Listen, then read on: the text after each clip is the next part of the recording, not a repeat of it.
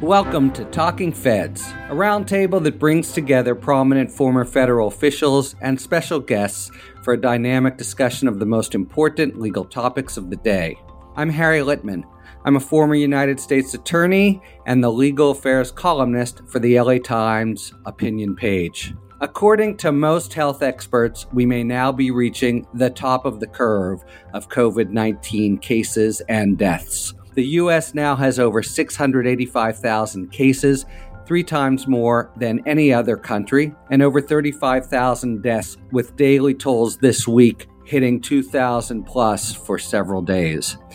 But these national tolls, grim as they are, tell a very partial story because the virus is spreading and killing at very different rates in different regions and among different groups. And we are still lagging terribly in testing capacity, the key in most experts' minds to resumption of something like normal life. This is also the week when it felt as if the president's perceived power waned and his presence grew ever more erratic and partisan. Trump began by asserting total authority over the states, a claim he had to then walk back, and by week's end, he had capriciously withdrawn U.S. funding from the World Health Organization and was tweeting openly to his base to, quote, liberate, close quote, states in which people were protesting virus restrictions. Governor Cuomo of New York supplied the classic zinger. He's doing nothing, said Cuomo. All he's doing is walking in front of the parade. So, tons to talk about, and to do it, we have a group of real deal card carrying feds, very well known to listeners of this show and among the most prominent MSNBC consultants, starting with Maya Wiley, the Senior Vice President for Social Justice and the Henry Cohen Professor of Urban Policy and Management at the New School, Maya also was formerly an assistant U.S. attorney in the Southern District of New York and counsel to New York Mayor Bill de Blasio. Maya, thanks for being here. Thank you for having me. Next, Joyce Vance, the distinguished professor of the practice of law at the University of Alabama School of Law. Joyce is a former United States attorney and longtime assistant United States attorney for the Northern District of Alabama. Welcome back, Joyce. Thanks for having me, Harry. And finally, for actually his first time on Talking Feds, Andrew Weissmann, who's a distinguished senior fellow and adjunct professor of law at NYU Law School. Andrew was a lead prosecutor in Robert Mueller's special counsel team investigating Russian interference in the 2016 election. But much more than that, he is one of the most celebrated federal prosecutors in the last 50 years. Just a, a, couple highlights, too many to mention, but he directed the Enron task force and he tried some two dozen cases against the biggest crime families in New York as an AUSA in the Eastern District of New York. Andrew, thanks so much for joining Talking Feds. Great to be here. I'd like to talk about some of the most important developments through specifically our law enforcement prism. So let's start with the president and his ability to elude law enforcement oversight. He signed the 2.2 trillion stimulus bill, but added a presidential signing statement that he thinks he doesn't have to share any info with Congress to facilitate oversight. He's moved to oust inspectors general who would otherwise be exercising oversight. How big a deal is this for him to try to elude general responsibility and, and can you get away with it? I'll bite on that one, Harry. I think the country is sort of in the middle of this fever dream where things that would have been unimaginable just a few years ago now seem to happen without anyone really taking much more than passing notice. This notion that inspector generals can be circumvented by the president is something that hits me at least, and I'm, I'm sure Andrew too, because we have in common in our backgrounds a lot of fraud prosecutions. This notion that you can circumvent a control mechanism for preventing fraud, waste, mismanagement in the federal government is unthinkable. And that the president would be the one leading the charge to do that is something that should have the country, should have people without regard for their partisan affiliation up in arms. The fact that that's not happening, I think, is a strong indication of how much of a spell Trump has cast over parts of the country. This is Maya. It's it, it's interesting because I think Joyce is absolutely right. It's even worse in a way because it's waste, fraud, and abuse. And I think in the context of the Trump administration, it's abuse that and fraud that we have to be most concerned about. And remember that Donald Trump is the president who was very happy with having an inspector general investigate the FISA warrant question in the Department of Justice. In other words, he isn't opposed to inspector generals, he's opposed to their independence. That's really the point. And that's, as Joyce says, is fundamental to what their role is. And the other irony, I think, in all of this is that we have inspector generals as a result of Watergate. You know, this is this is literally an outgrowth of having had a president abuse his power as president and turn the U.S. Constitution on its head for his own personal gain. And in this context, we have a president who eluded impeachment despite doing the very same thing has absolutely seen inspectors general as either people who protect him or, or don't. And if they don't protect him, he turns on them and he tries to appoint people into the positions who will. I agree with everything that Maya and Joyce said, um, but I think it's it's emblematic of Harry something you started with, which is you noted that the president asserted this week that he had total authority. And I think that's really where all of this comes from is that the president is really just not a fan of and doesn't think he's beholden to any external power. So that the idea of checks and balances is something that he does not value. And so we're seeing it with respect to inspectors general and that I think if you're a lawyer at the Department you of Justice, you totally understand the need for an independent check so that you you know don't drink the Kool-Aid and you have somebody double checking to make sure that you're doing the right thing. But in many ways, everyone has seen this in in many other more pressing contexts. So the president vilifies the press. He didn't respond to any congressional subpoenas. He got rid of an attorney general who was refusing to do his bidding. He has acting positions, so he doesn't have to go through Congress, and the people in those positions feel particularly beholden to him. Um, so that there's just a whole array of ways in which he wants to undermine any assertion of power that's not his. And the inspectors general is just, the, I think, the latest example of that. Yeah, I mean, in some ways, this is worse because to date he's been reactive. People have come at him and he has simply refused to cooperate. But here he's saying at the top, as he is signing the bill and authorizing the checks with his name on them to go out, he's saying, but you won't be able in any way to have accountability. First of all, can, I mean, does anyone have a sense if he can do that legally, much less politically? But assuming he can, if the inspector general, and here we had a very well respected inspector general who had been at DOJ and now is at DOD, Glenn Fine, to oversee, if that whole mechanism is turned off, is there any way at all to police abuse within the executive branch?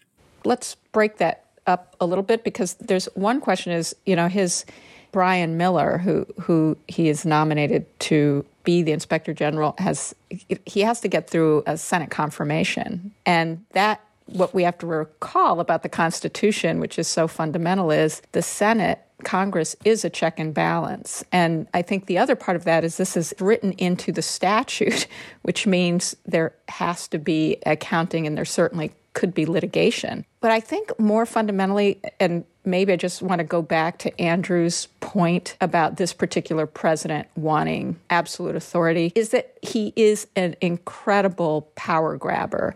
But the, the issue of these signing statements and of presidents trying to take back some authority Congress has not given them is one that the Republican Party really began with Ronald Reagan in his second term, but George W. Bush took to extremes, particularly with the Patriot Act, and sort of saying, I, in fact, can torture people if I think it's in the national security of the country, even though the statute says that I can't. And I think that, that I just wanted to sharpen that point because, in fact, what Trump has done is essentially used a mechanism that we have seen being raised by prior president in ways that undermine the Constitution as well.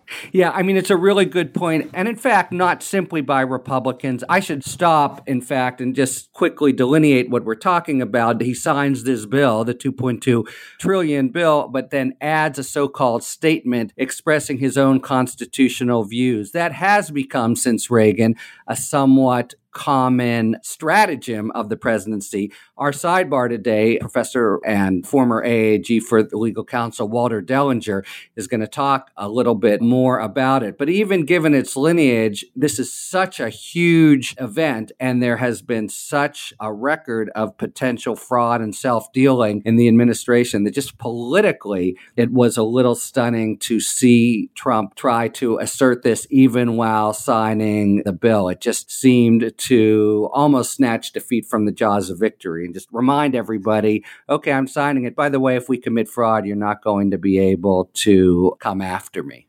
Well, it'll be very interesting to see what the DC circuit does with this issue. And then, of course, it'll you know likely make its way to the Supreme Court. But this is very much the issue that is brewing with respect to whether Congress can enforce its subpoenas, or as the first panel in the DC circuit has said, no, it's a political issue that we're not going to weigh in on. But now there's going to be an en banc hearing on that issue of whether this is something that either the House or the Senate can litigate, because that is one way to help resolve this issue.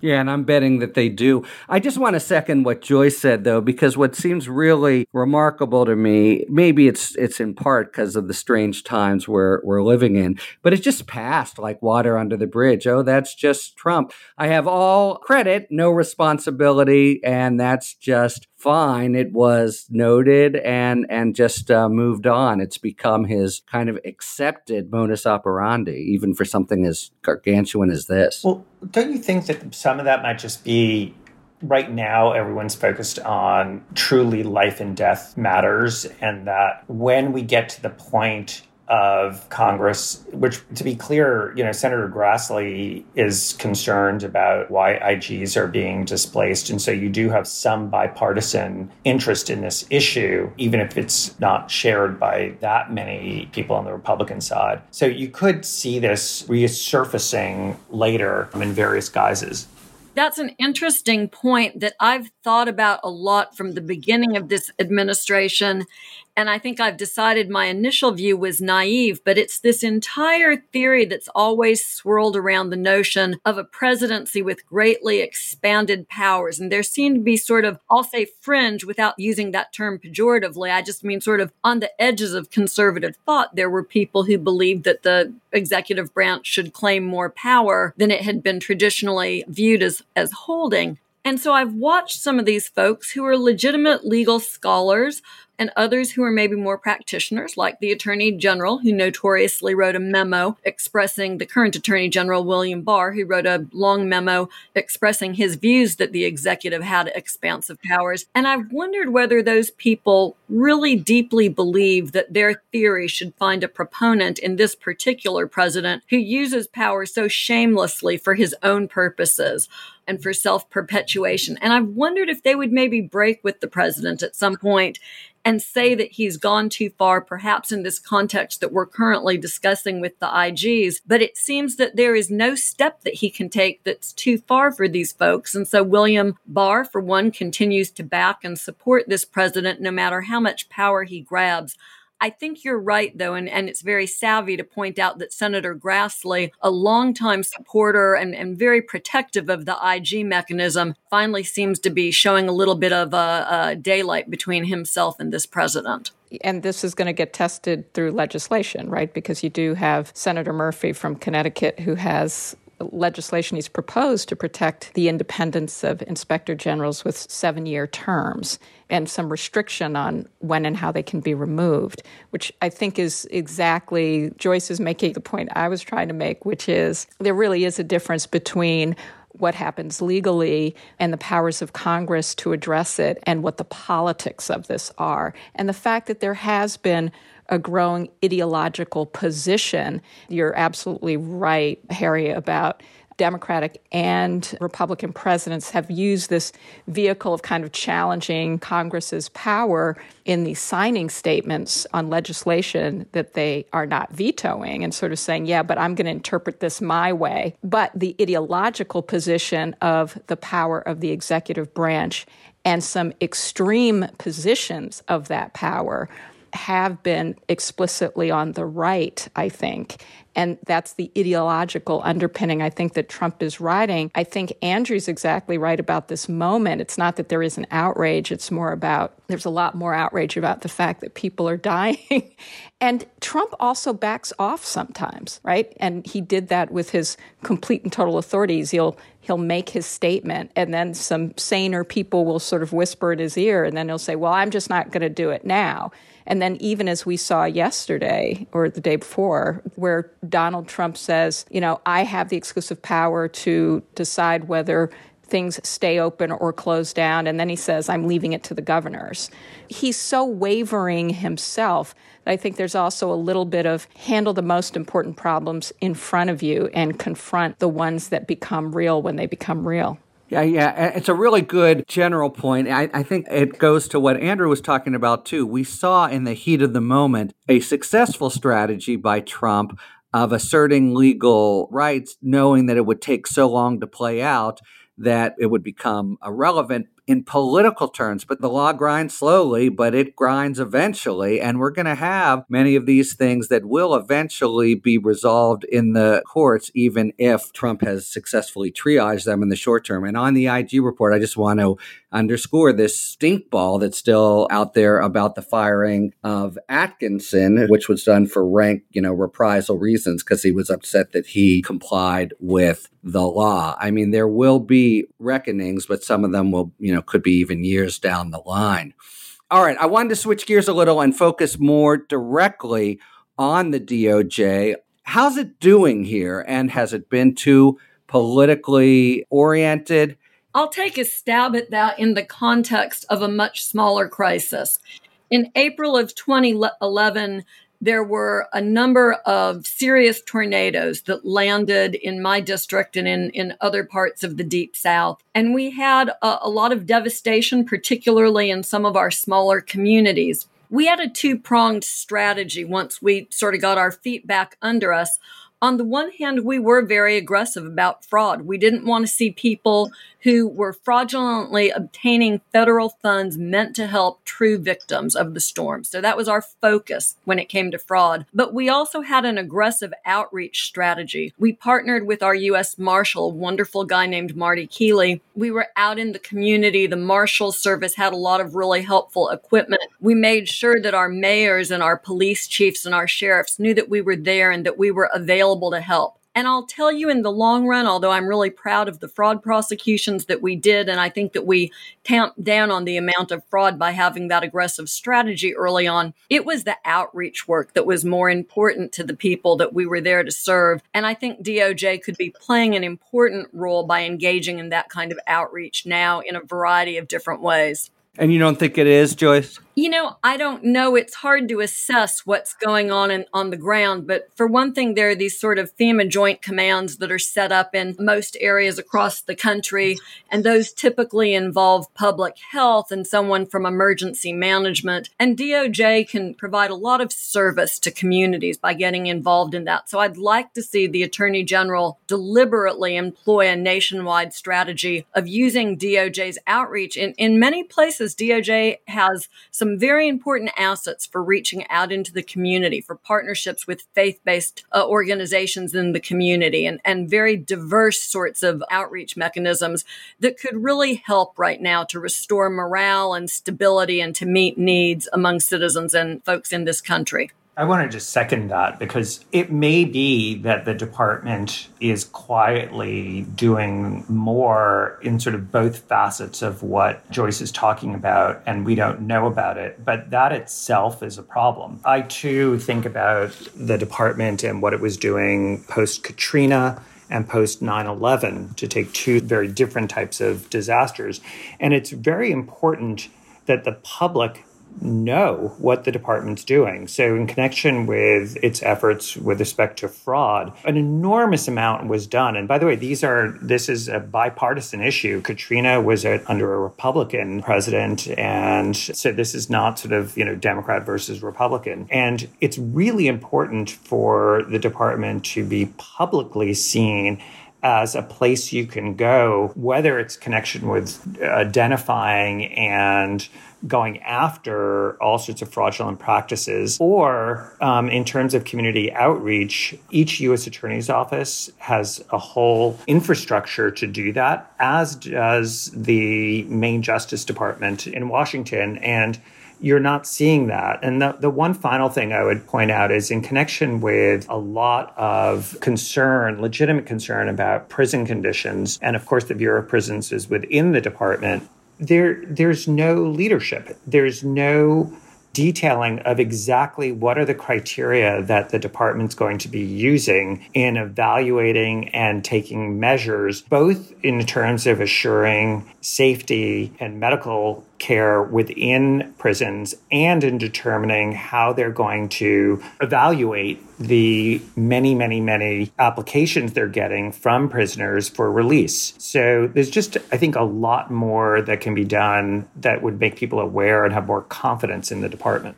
I think it is important that the department, particularly as we're seeing people being taken advantage of around coronavirus, and that's everything from price gouging to, you know, false claims about products. And I think it is a good thing that we are seeing and hearing some statements, including from the Attorney General himself, someone who I am very rare to say anything nice about, that there are statements about going after that kind of fraud. And I think that does matter.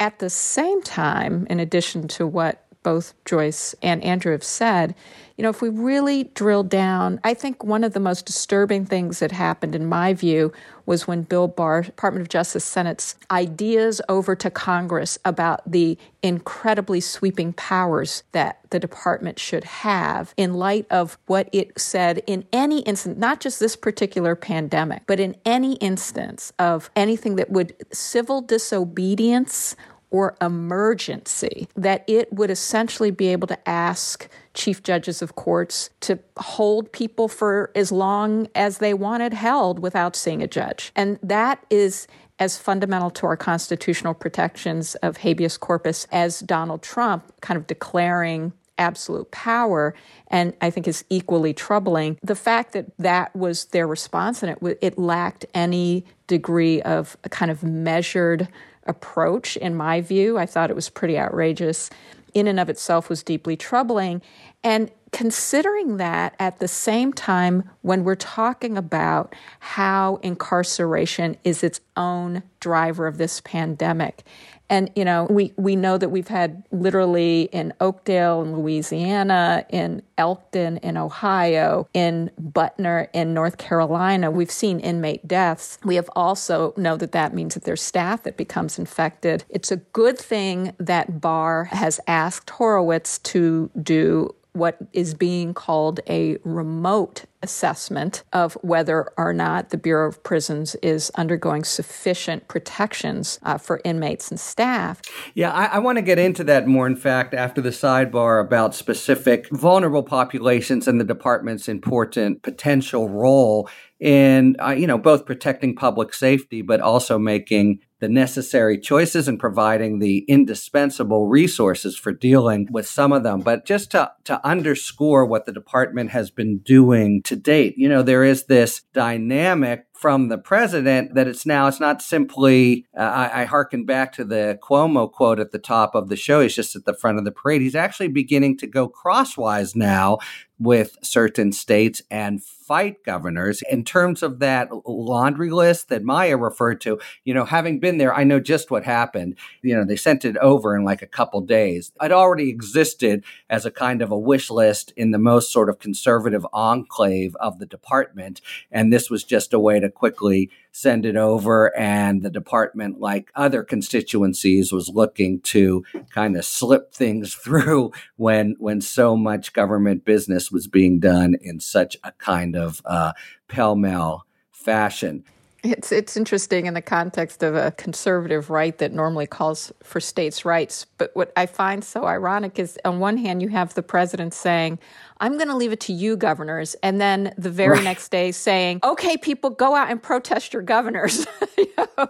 Look, if you consider how bizarre this could have become, and I'm, I'm, this is in its most extreme, not in its current form, but if you have a, a Bill Barr sending a letter to Congress saying give us the power essentially to advocate with judges for ending habeas corpus which is written into the Constitution. Let us keep people from judges for as long as we deem sufficient, and let's include in that civil disobedience. And at the same time, the president's calling for civil disobedience uh, and maybe even possibly armed rebellion, which I'm not saying he explicitly meant, but he is so reckless in his language and he is so you know, at a time when what you need most and what the governors of both parties in some instances have done so well as they have been measured, they have been fact based, they have read and followed science, they're listening to experts, and they're doing the best they can.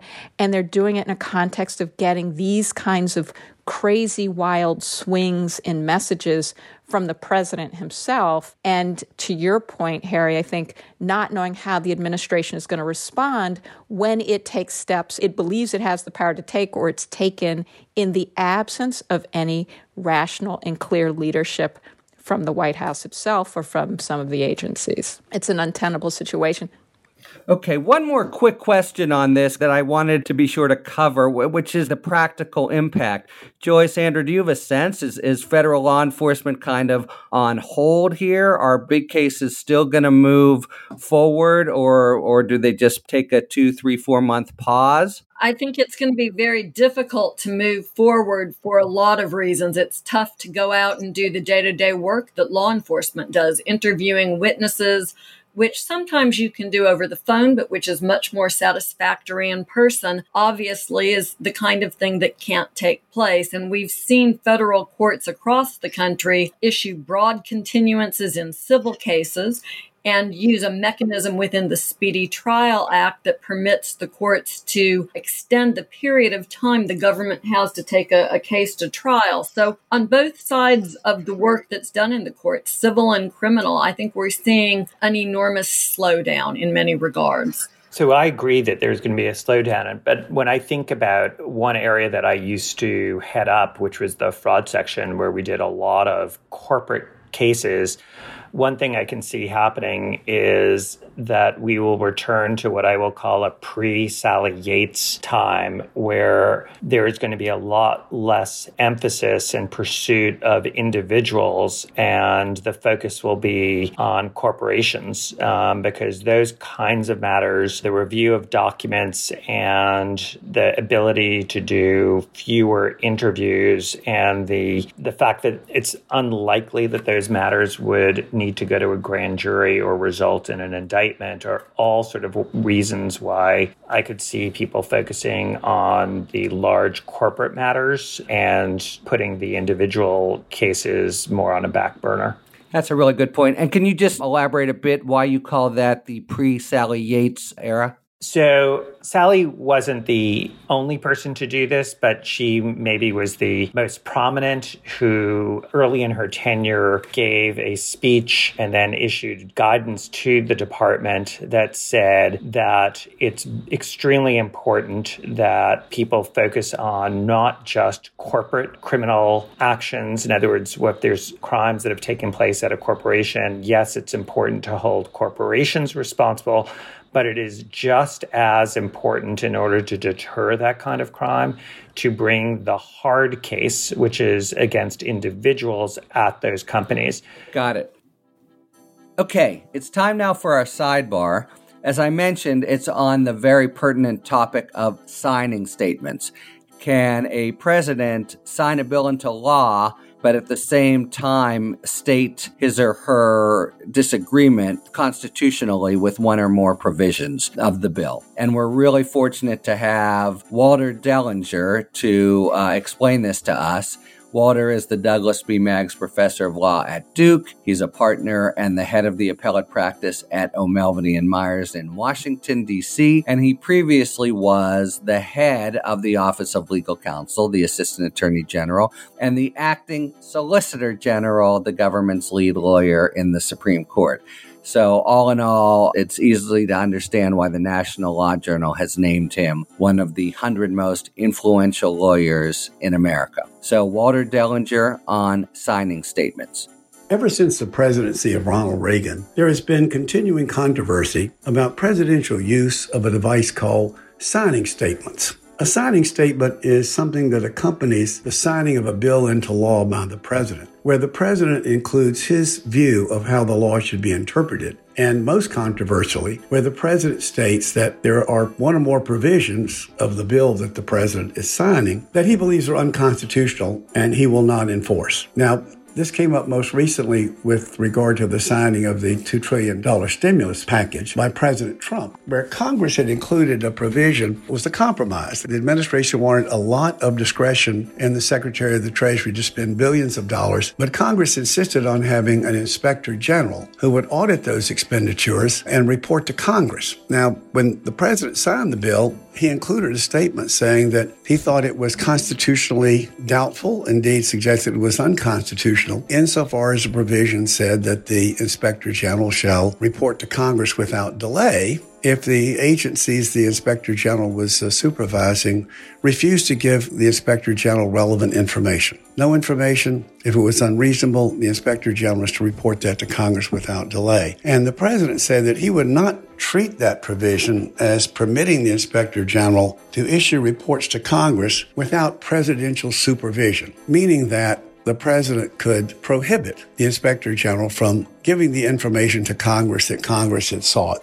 This kind of interpretation would be a death blow to the whole panoply of whistleblower statutes and inspector general's provisions if the president can insist that Congress not be able to gain information when its uh, oversight function is being interfered with. Now, I think here the problem is not the form of this issue, signing statements. There's nothing wrong with signing statements per se. That's a fairly common provision that presidents have employed for the last 40 years to give the presidential uh, interpretation of the statutes and direct the executive branch about how those statutes should be enforced. I approved in principle of the use of signing statements when I headed the Office of Legal Counsel in the Clinton years. The problem comes not with the form of the signing statement itself. The problem is with the content of signing statements that are not based upon a decent reading of the Constitution and in particular, signing statements that assert a presidential authority to simply refuse to allow Congress to engage in its proper oversight functions. This has been at the heart of disputes between this president and the Congress since the beginning. And I think the substantive position taken by this administration flies in the face of the fact that Congress is empowered to enact laws and the role of the president is to execute those laws. And the president is refusing in multiple fora to give the Congress the bare information it needs in order to judge whether its statutes are being appropriately enforced by Congress.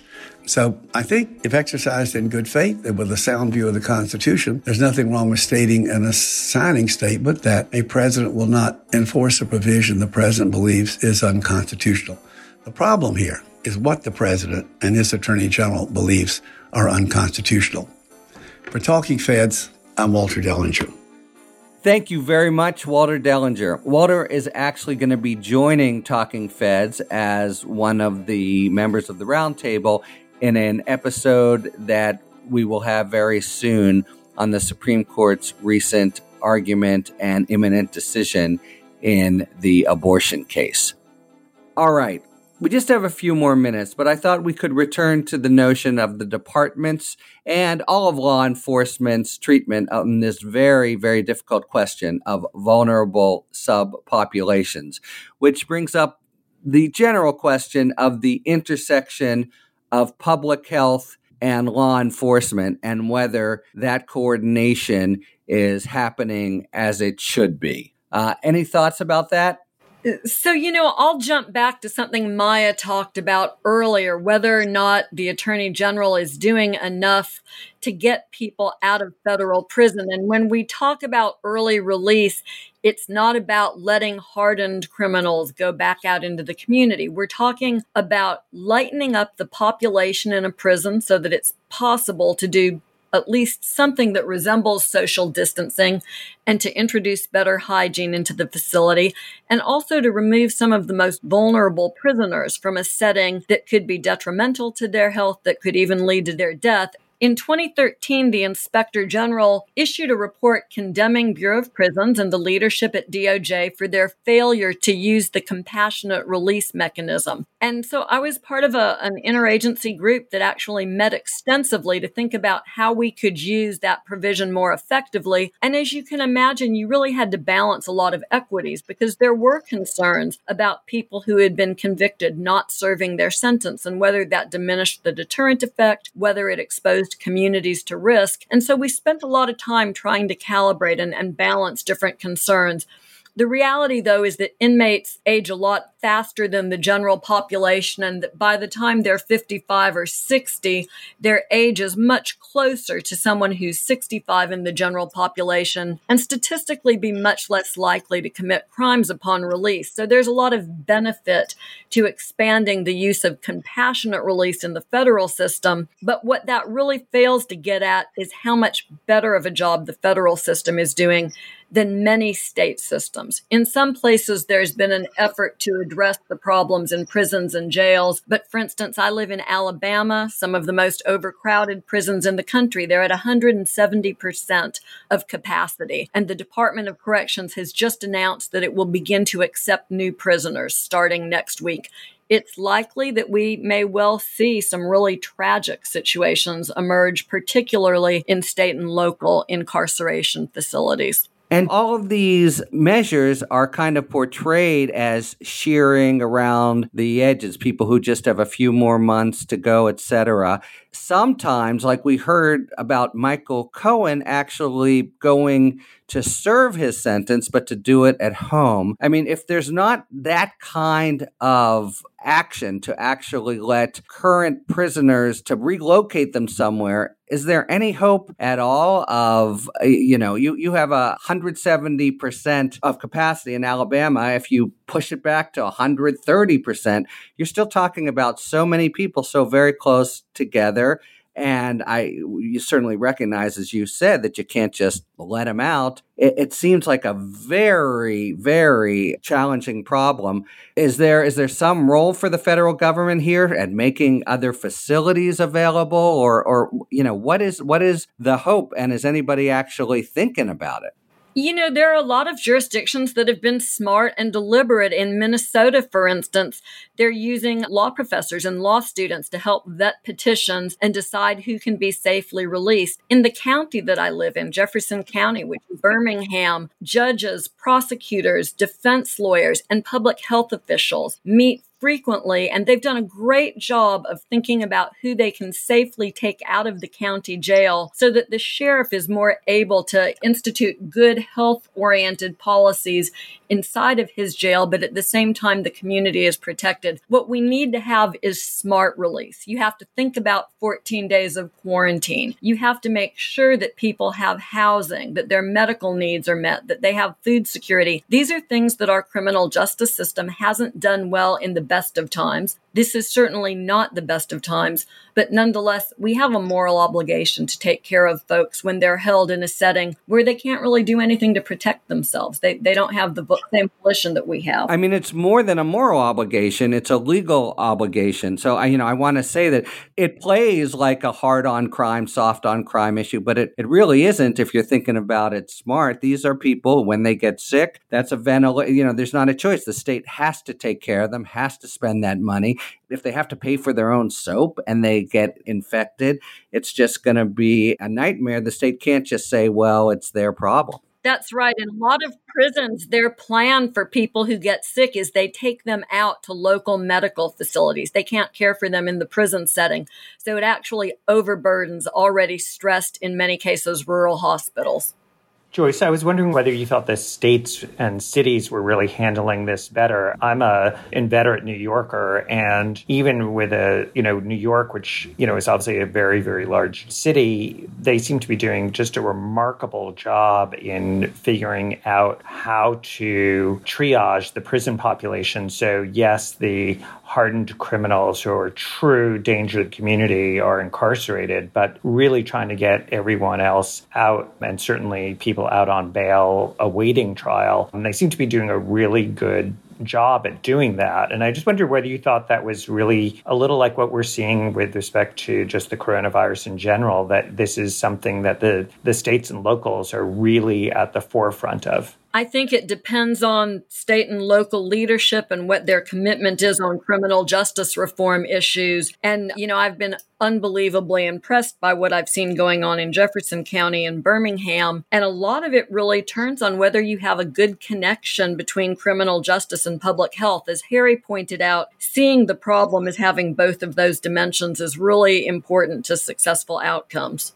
But and is it true, by the way, Andrew? Like I thought that Rikers was a disaster in New York. Is that uh, have they actually gotten that under control? Well, Rikers is a disaster. That's been true for quite some time, but there has been an enormous amount of effort, and the prison population in, in, New York State has just dramatically been decreasing under the de Blasio administration. I don't know, Maya, you, you probably know the city better than I do, but my friend Liz Glazer has just been really spearheading this effort to what I would call just sort of smart law enforcement I think both things are true. I think the de Blasio administration has worked very hard to get the Rikers population down. There's a commitment to uh, really have fewer inmates, and it has been a rapid drop. At the same time, I think there have been concerns from advocates that it hasn't moved as quickly as it could. One of the things that has happened in New York has also been the debate around bail reform and the fact that in the context of coronavirus, we have seen the state kind of carve back some of what advocates would consider to be critically important changes in bail to ensure that fewer people were incarcerated. Yeah, and I just want to note, you know, I think there's a general theme in all of the topics we've covered today of imperfect and sometimes outright antagonistic relationships between the federal and state governments. And when you do this kind of program, inevitably somebody who seemed uh, an appropriate choice for release on paper will get out and commit a crime. And if you're the state, that rather than if we're all in it together, understanding that that's a kind of grown up cost that comes with you know, these necessary, difficult choices. Okay, I think that's all we have time for. We are at our final feature of Talking Feds, which is the five words or fewer. And we have a question submitted by a listener, Mike Plimer, that is as follows. People are saying repeatedly on TV that Trump's mismanagement caused many deaths. Can he be sued for that? Feds, five words or fewer. Anybody? I doubt it. well, I'm going to give a technical answer. Yes, he can be sued, but not successfully. yeah, Andrew, eight words on your on your first effort. All right, uh, and Maya, what do you got? Mine was no, but vote him out. right, that's where I'm going. So no immunity, November election. Thank you very much to Maya, Joyce, and Andrew. It's been great to again have three former AUSAs around the table. And thank you very much, listeners, for tuning in to Talking Feds. If you like what you've heard, please tell a friend to subscribe to us on Apple Podcasts or wherever they get their podcasts. And please take a moment to rate and review this podcast. You can follow us on Twitter at Talking Feds Pod to find out about future episodes and other Feds related content. And you can also check us out on the web, talkingfeds.com, where we have full episode transcripts, or on Patreon, patreon.com slash talkingfeds, where we post discussions about special topics exclusively for supporters to thank them for paying $5 a month to help us pay for the podcast. Submit your questions to questions at talkingfeds.com, whether it's for five words or fewer, or general questions about the inner workings of the legal system for our sidebar segments. The virus actually brings up a lot of new questions, and we would really welcome your submissions of things you'd like us to discuss. Thanks for tuning in, and don't worry, as long as you need answers, the feds will keep talking. Talking Feds is produced by Jennifer Bassett, Anthony Lemos, and Rebecca Lopatin.